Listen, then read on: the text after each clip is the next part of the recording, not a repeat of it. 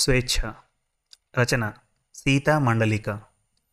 వృద్ధాప్యంలో పిల్లల దగ్గర ఉండకూడదని, అలా ఉంటే తమకు స్వేచ్ఛ ఉండదని అనుకున్నారు కరుణ, శ్రీరాములు. కానీ స్వేచ్ఛ పేరుతో పిల్లల ప్రేమకు దూరంగా ఉండడం ఎందుకు అనిపించింది? వాళ్లతోనే కలిసి ఉండాలని నిర్ణయించుకున్నారు. సీతా మండలిక గారు రచించిన ఈ కథ మన తెలుగు కథలు డాట్ కామ్లో ప్రచురింపబడింది. మీకు ఈ కథను చదివి వినిపిస్తున్నది మీ మనోజ్. ఇక కథ ప్రారంభిద్దాం. అమెరికాకు వచ్చి దగ్గర దగ్గర మూడేళ్ళు అవుతున్నా ఆ దేశంపై ఇంకా పూర్తిగా మమకారం రాలేదు. పొద్దున్నే అందరూ ఆఫీసులకి, స్కూళ్ళకి వెళ్ళిపోతారు. అందరూ వెళ్ళాక తీరిగ్గా కూర్చొని కాఫీ తాగే సమయంలో హాలుకు దగ్గరగా ఉన్న వరండా పంజరంలో రామచిలుక కరుణ కరుణ అని పలకరిస్తూ ఉంటుంది. దాన్ని ఒక్కసారి పలకరించి యాపిల్ కట్ చేసి పంజరంలో పెట్టడం కరుణకి రోజు అలవాటు. ఇంతకు ఆ చిలుక కరుణ మనవరాలు ప్రియాకి పెట్. దాన్ని ముద్దుగా మిట్టు అని పిలుస్తూ ఉంటుంది. మిట్టు వచ్చి ఒక ఏడాదైంది. అందరూ వెళ్ళిపోయాక ఈ మిట్టుతో మాటలు కరుణకి, శ్రీరామ్కి మంచి టైంపాస్. స్కూల్ నుంచి వస్తూనే ప్రియా మిట్టుతో కబుర్లాడుతూ ఉంటుంది.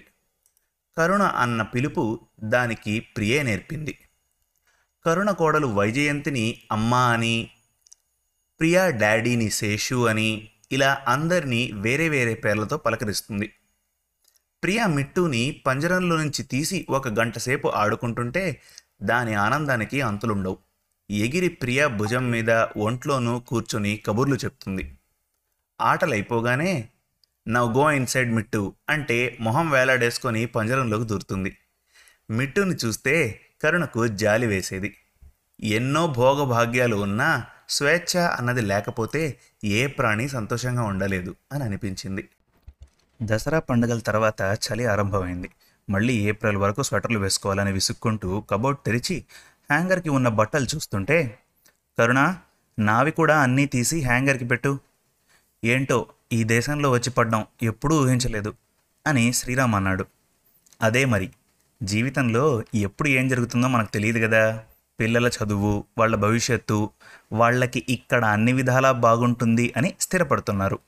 అందరితో పాటు మన శేషు కూడా. మన అమ్మాయి లావణ్య ఎంబీఏ అయ్యాక ఇండియాలో ఎన్ని సంబంధాలు చూసాము, ఏది మనకు నచ్చలేదు. బాగా తెలిసిన వాళ్ళు శేషు స్నేహితుడైన హరీష్కి ఇచ్చి పెళ్లి చేశాం. అమెరికా మ్యాచ్ అయితే బాగుండు, అన్నయ్యకి దగ్గరగా ఉంటాను అని లావణ్య కూడా సరదాపడింది. ఏదేమైనా దానికి ఈ అమెరికా తప్పలేదు. ఆ రోజుల్లో మనం ఇంకెక్కువ ఆలోచించలేదు. హాయిగా రెండేళ్లకు ఒకసారి వచ్చి ఆరు నెలలు గడిపి వెళ్ళిపోయేవాళ్ళం. లేక మనవాళ్ళు మనవరాలు పుట్టినప్పుడు వాళ్ళని చూసుకోవడానికి కొన్నాళ్ళు వచ్చేవాళ్ళం. టైం సులువుగా గడిచిపోయేది. తిరిగి ఇండియా వచ్చాక మన స్వేచ్ఛ, మన స్వతంత్రం. ఈ ఇరవై ఏళ్ళు అలాగే గడిచిపోయాయి. అదే జీవితం అనుకున్నాం. వయసు మళ్ళిన కొద్దీ ఒంట్లో మార్పులు వస్తాయి. పిల్లలే మనల్ని ఆదుకోవాల్సి వస్తుందన్న ధ్యాసే మనసుకు రాలేదు. అలా అని పాపం పిల్లలు మనకేం తక్కువ చేయడం లేదు. వాళ్ళ పరిధిలో వాళ్ళు చాలా బాగా చూసుకుంటున్నారు. అయినా కరుణ మన దేశం వెళ్తే బాగుండును అని మనసు లాగుతూనే ఉంది. అక్కడ చుట్టాలు, ఏవో నెపంతో అందరూ కలుసుకోవడాలు, వంట మనిషి, పని మనిషి, శేషు, కోడలు వైజయంతి ఎంత బాగా చూసుకుంటున్నారు. మనవడు మనవరాళ్లతో ఎంతో సరదాగా గడిచిపోతుంది. వాళ్ళింటికి వెళ్ళినా అమ్మాయి, అల్లుడు ఎంతో ఆదరిస్తారు. వాళ్ళ పిల్లలతో కూడా సరదాగా గడుపుతుంటాము. మనకి ఈ వయసులో ఇంతకన్నా ఏం కావాలి? వాళ్ళ జీవన విధానంలో కొంత మట్టుకు ఇమిడిపోతే వాళ్ళు సంతోషిస్తారు కదా. చిన్నతనంలో మనం స్వేచ్ఛ కోరుకోవడం వేరు. వయసు వచ్చిన వాళ్ళు పిల్లల దగ్గర ఏ పూచీ లేకుండా ఉంటే అదే స్వేచ్ఛ అనుకుంటాను అని మనసులో ఏదో నిర్ణయించుకొని హాయిగా నిద్రపోయింది కరుణ. ఆ మర్నాడు కాఫీ తాగుతుంటే శేషు, మీరు ఎప్పటినుంచో అనుకుంటున్న యూరప్ ట్రిప్ ప్లాన్ చేసుకోండి. నన్ను, నాన్నని లావణ్య దగ్గర దింపు అంది కరుణ. అమ్మా, మరి మన ఇండియా ప్రయాణం ఎప్పుడు? శేషు, మనందరం కలిసి మీకు కుదిరినప్పుడు ఒక నెల రోజులు ఇండియాకి వెళ్ళి వద్దాము. నాన్న కూడా అదే అంటున్నారు. ఈ సౌకర్యాలన్నీ అలవాటైపోయాయి. మన దేశంలో మాత్రం ఈ తరం పిల్లల రొటీన్ వేరుగా ఉంటుందా? ఇలాగే ఉంటుంది కదండి. అయినా మనలాంటి వయసు మళ్ళిన వాళ్ళం పిల్లల మధ్య ఇమడలేకపోతున్నాం. కరుణ, శ్రీరాముల ఈ తలపులతో పిల్లలు వచ్చే సమయం అయింది. ఆ వేళ శేషు ఆఫీస్ నుంచి తొందరగా వచ్చాడు. వస్తూనే అమ్మా అంటూ కరుణ గదిలోకి వచ్చి, మీ ఇద్దరికీ ఒక మంచి వార్తమ్మా అన్నాడు. ఏంటి శేషు, నీకు కానీ కోడలికి కానీ ప్రమోషన్ వచ్చిందా? అని కరుణ ఆతృతగా అడిగింది.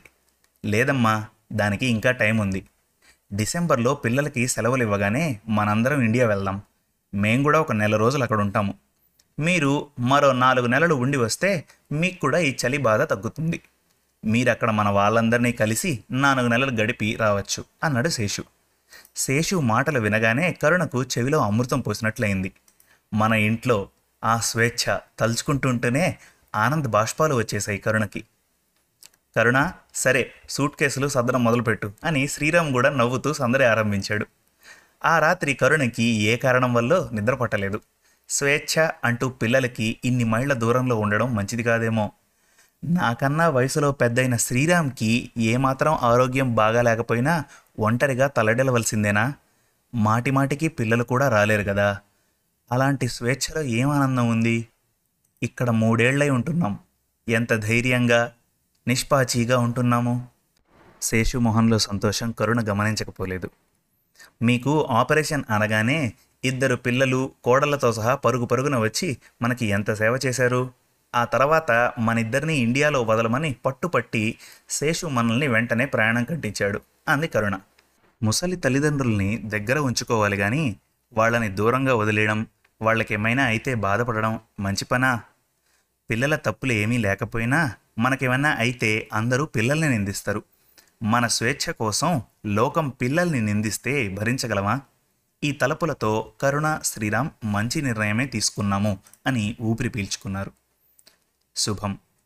మరిన్ని మంచి తెలుగు కథల కోసం మన తెలుగు కథలు డాట్ కామ్ విజిట్ చేయండి. Thank you.